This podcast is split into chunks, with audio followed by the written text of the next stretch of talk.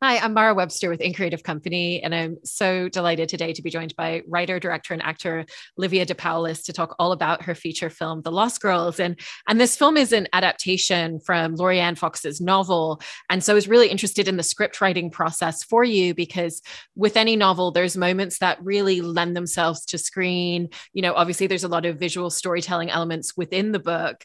Um, and then there's things that just don't translate as well. And so, what was that journey of really kind of going into the weeds with with the book and finding the things that worked as a direct translation and where you needed to kind of allow yourself that freedom of interpretation a little bit more.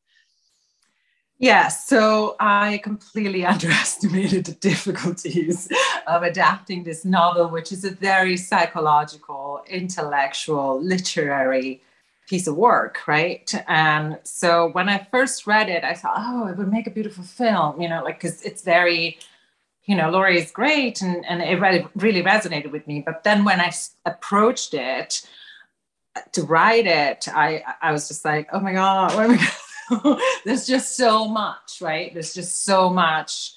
The story is much longer. It takes a lot of turns that you just can't, you know, you can't fit it in a you know in an hour and a half. And also being in a way it's it's a book about the power of imagination. And it's a movie about many things amongst which the power of imagination. So you know you're trying to tell the story of something that's happening in the mind right?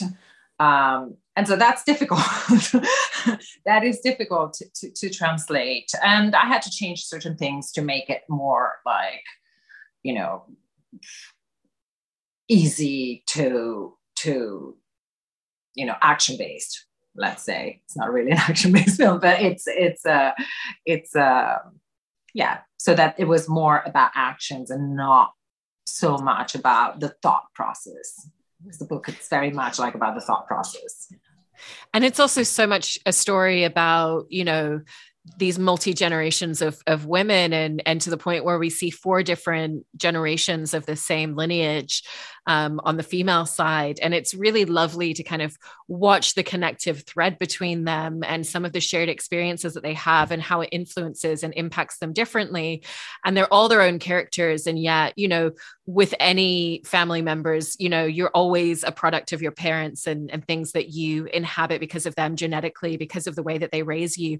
And so, how did you approach where you wanted the linear thread and the connection between each of these characters and some of the similar traits for them?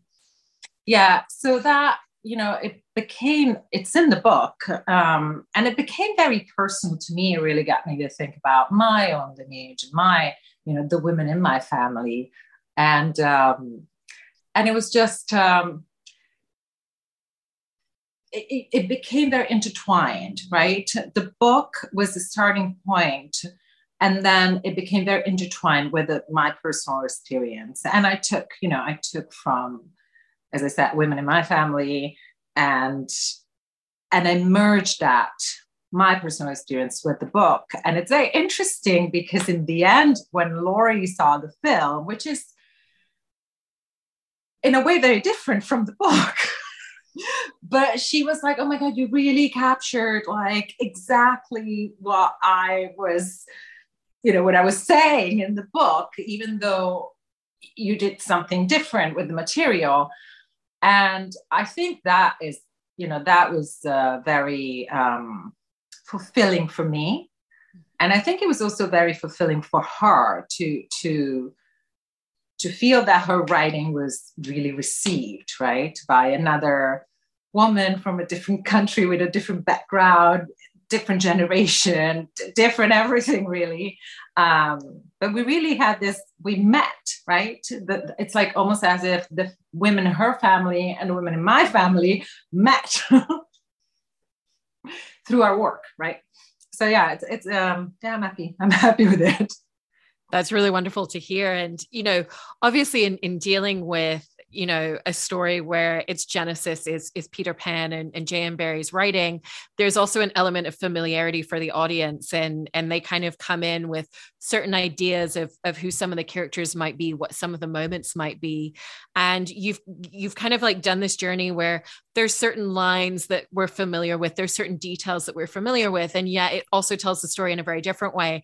And so how did you figure out where you really wanted to lean into the familiarity that the audience has and have those moments and, and allow that connection to exist and where it really needed to be something completely different for the story? Yeah so that was you know that was one of uh, also the challenges of the film is that you know, in order to be close to the story in a way, close to the really the original story, you know, it's a literary piece of work. So the dialogue is kind of, you know, they speak, in, you know, Peter Pan speaks like Peter Pan, right? So that's 1900 type of dialogue. But then that was mixed with like, you know, pop references and, and more like modern, you know, even like the actor that plays Peter Pan um, you know, I wrote a line where he says, "Is that's why? Is that is that why you don't dig her?" And he was like, "Can I say, is that why you you don't rate her?" And I'm like, "Sure, that's fine. I guess it's like you know, like a new new vocabulary, you know, new new slang." But um, yeah, it's all kind of mixed together. Um, I I I think it was. Uh, how can I say? I think it was kind of organic. Like the, the book was, there's already a lot of that in the book. There's already a melting of the classic tale and um, and and more like you know fun contemporary type of dialogue. Um, and then I um, and then I just kind of went back to to, to Peter Pan. At some point, I, I felt the need to actually go back and really um, wrap the, the, the contemporary tale around this container of the classic tale. So the characters, you know, can be quite different. Um, but I don't think they are. it's just a different way of looking at them, right? It's just a different way of looking at them. It is, and there's a lot of modernity to um, your character Wendy in this in this portrayal of the film as well in this particular story because you know she has that do I want to be a mother? Do I not? You know when Peter Pan first shows up she's like that's not what you're looking for is not who I am. You know, I live at a different time period. You know, he's kind of the one that's still stuck in the past and, and very stagnant, which makes sense for him.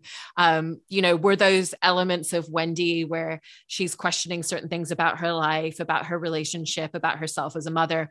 Was that very much kind of all elements which came from the book, or were there added aspects that you really wanted to build in to flesh that out as well? So the book in the book actually there are like five generations of women. I tried. I tried have five generations. Like there was no producer that was going to do that. They were like this is way too many women. It's confusing. This is too much. So um, so obviously things had to change right? And in the story in the book um, let's say that teenage wendy um, is I mean, the book is a feminist book, right? It's it's kind of a very, you know, very third wave feminist book, and um, and so it, you know, obviously, it raises that question: Why do you want me to come with you to be your mother? Like, this is this is this is there's something wrong with this, right? um, but in my case, you know, so that comes that comes out when she's a teenager but when Wendy grows up, um, it's more again, it became more like a personal thing where I'm like, do you know, do I feel that uh, women are our generation, um, you know, are more um, are less um, automatic into maternity. Before it's kind of a given situation where you, you know, you you just do it. Um, sooner or later, or it was like something that you were you knew you wanted to do it. you wouldn't question it. You knew you wanted to do it. And why wouldn't you? It's fine. It's a beautiful thing to do. But I feel like, you know, more and more I have a lot of friends that are like, oh, I don't know, you know, like I just don't know. Like there's, you know, besides global warming and besides all the problems that are out there, um, it's also and I think it's good. I think it's good that you know, to question it and not just go into automatic pilot and be like, I'm just going to be a mother because that's what I, I want to and I'm supposed to want it. And I, I'm not, I'm not aware of what exactly. And I, and I think that there's a lot of, there have been a lot of women that maybe have had children without really questioning it. And there isn't such a strong, you know, not everyone has a maternal instinct, right? And not everyone is supposed to have a maternal instinct and, and it's not a mortal sin not to have it. Um, and so we have this wendy who it's a woman that you know maybe because this thing just kind of happened to her maybe because she hasn't really explored her um, youth uh, the way she wanted to. Um, she she has a daughter but she's still I mean, let's say one of the questions that the movie kind of that that, that I you know put on top of the page when I was writing was like, how can I be a mother if my mother, if I don't have a role model for that, if I haven't learned that from my own mother, right? So that is because um, because my my the character I play, Wendy, has something in common with Peter Pan. Both of them are children without a mother. And so then how does that become, um, how do you become a mother if you haven't had that model? That that's one of the questions, right? yeah. no that's that's a really interesting question and and completely makes sense with that commonality. And one of the other challenges in in telling this story is is the tone of the film as well because you're telling a story about you know the emotional grounded aspect between these women in this family. And then at the same time there is a fantastical element you know what does that look like when peter shows up? You know what does it look like when you know wendy goes flying with him and and all of those elements. And so how did you balance those two very different tones into a linear space with one another? Right. That was a challenge. And uh, i mean you know it's uh, it's uh, i i love that challenge you know i love that challenge. And also it was done um you know this is a independent film done on a fairly low budget so it wasn't you know the easiest thing to do to to to to make it smooth right um but I'd say it's like a little bit like um, the logic that you find uh, in dreams, right? Where everything is normal, everything is normal, and all of a sudden you're like, wait, but this was a dog and now it's a cat, you know? I don't know. um, so, so it's um, there is a bit of an element of surprise, which is kind of quirky uh, but I do like that. So, and I, you know, you, will have to watch the film. but yeah, that that was uh, that was, uh, and I think again in the writing, um, because the script was still quite descriptive and and used an imaginative language um, once we then got into the editing room, I was like, oh no, how am I going to make this work? but it worked in the end. I'm very happy with it. But yeah. and in, in directing as well, when you do have those moments where, you know, Peter shows up and maybe he's there, but maybe she's just having a conversation with him that she's considering in her mind as she's discussing certain things out in a field, you know, there's the visual aspect of what that looks like. And that's very different to when Hook keeps showing up, because that's a very different presence when he shows up in her mind um, to when Peter does.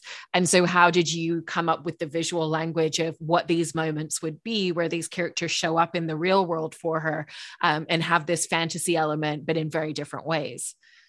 Yeah, so I'd say that when um, when when Peter and Hook show up in her childhood, it's all pretty real, right? It looks like she's in a different place and she is, you know, and he shows up in a room like Peter Pan. you know, there's the shadow, there's like it's like Peter Pan. Um, and Hook is like Hook. Um, although they're, you know, both characters are you know different from the fantastical adventures in neverland because it's again a little bit more psychological interpretation of these characters right so then when they show up in her in her world then it becomes kind of a little like a, um, hallucinogen, right? a little bit like, okay, is this is this happening or not happening, right? So it's a little bit uh, visually, it's more, um, you know, we use different lenses, and it it it has a very different feel. Um, also because you know these things, the ideas that these things that you know really make you fly make your imagination fly when you're when you're a child if they persist in your life as an adult they tend to be a distortion of your reality and they might create a problem in your in your um, you know in your process of development as a as a human being and as a woman right Yep, absolutely. And and on a separate note, I also wanted to talk about working with the cast. I mean, you've got a really, really wonderful cast in this film, and and you're working alongside them as a scene partner as well as directing them. And you also, you know, bring such a wealth of experience from your own acting career in the communication that you have, and and kind of really knowing exactly the language to speak to them in. What is it that you're asking from a scene? You know, knowing exactly what it's going to take to get to a certain emotional landscape for someone in their performance. Um, and so, what was that that language and communication? And style that you wanted to have in your approach in the way that you worked with your cast as a director as well as a scene partner? Um, I think that working with actors is what I enjoy the most, um, really, and and and what I feel the most confident uh, with in you know in my directing. Um, I'm an actor's director. I think we can say that, and um, I think actors in my so I took a ridiculous amount of uh, acting classes in my life, just because I had a real like love for the craft, and um, and so I learned over the years that I think different actors need different things, and so it's a matter of figuring out what what every actor needs, right? Because certain people need to be, you know, need an approach that's more intellectual, and you just can say, you know, this is what happened before, this is what's going to happen afterwards, and this is where you are. Some people, you know, like how are you going to direct like Vanessa Redgrave? This is like a giant, you know, Hades, you know, like you know, acting, like properly acting, like remembering your lines and actually acting. And I was just in awe there, right? So I do like to take some, um, you know, to have a conversation and see what what they what, what they feel, especially with this type of material, right? You have Vanessa Redgrave and you have a Peter Pan, and she's she's playing the original Wendy Darling, who's now an old lady. I mean, she's gonna know something about that character more than than I do, right? Um, so so obviously taking some inputs from them. Um, and then there's a point where you have to be like, no, but this is a complex story, and I need to kind of get what I need. you know, um, but I feel like it's been very organic. And then with the young actors, it's also a real, real pleasure for me to work with young actors. I really love it, and because uh, they're so you know, they just want to give it all. they really want to play. And, um, and it's great. It was just great. Um, and as I said, different, you know, different actors, different needs, right? Some, some people need more attention. Some people need less attention. Some people need to be more like guided. Some people need to be left alone. It's just different different uh, and especially with an ensemble piece you really you know and and in the midst of all of this then there's me so so uh, but but I, I feel that um, you know I tended to do the work with the actors before you actually get to shoot the scene, right? It's not um, if I give notes during the scene, like while we're shooting the scene, it's more like like a theater director would do like can you just look that way or look that way instead of that way like very technical things uh, the more um, you know emotional or motivational um, notes would would get discussed before mm-hmm. And you know, you mentioned your own performance as well, and it must really change the trajectory of the way that you're developing and preparing your own performance and character because you know you've been through this extensive research process writing the script pre-production as a director by the time you're shooting your first scenes. Um, and so did you find that there was a real genesis of your character development process that just kind of naturally was happening by osmosis with the amount of time that you were spending with the material versus having to kind of sit with the pages as much and, and kind of go through backstory? No no it's it's it's more the other way around. I think ah, uh, workshop kind of workshopping the character um, informed the writing. It's it kind of kind of came together. You know, I started working on this thing again. I took an, an insane, like ridiculous amount of acting classes. So I would go to these workshops and I would take a couple of scenes, and we're talking like know, 2016, right? So I would like workshop a couple of scenes from The Lost Girls, written by me. Uh, for I don't know, like three months at a time, right? And with actors, like with you know, scene partners, just um, and through that, and then do like some kind of typical acting exercises, and you know, just just um, just doing that. And then with that, I would go back to the script and and be like, okay, this is this is the truth of this moment. Um, so the script has to work for this.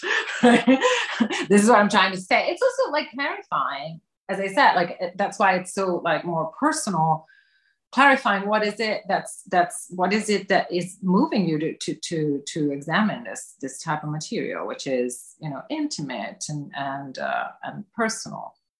It's almost like two layers, right? There's like the the core, more emotional personal, intimate stuff. And then there's a layer that's like, okay, no, but I'm also talking about this women and I'm talking about women and I'm talking about girls and I'm talking about this. And like there's a there's the intellectual side and the more like um, emotional, heartfelt, um, personal stuff stuff. No, that's that's so interesting to hear, and it's really great hearing all of these details. Thank you so much for sharing all of this about the film, Livia. I really appreciate it. Thank you.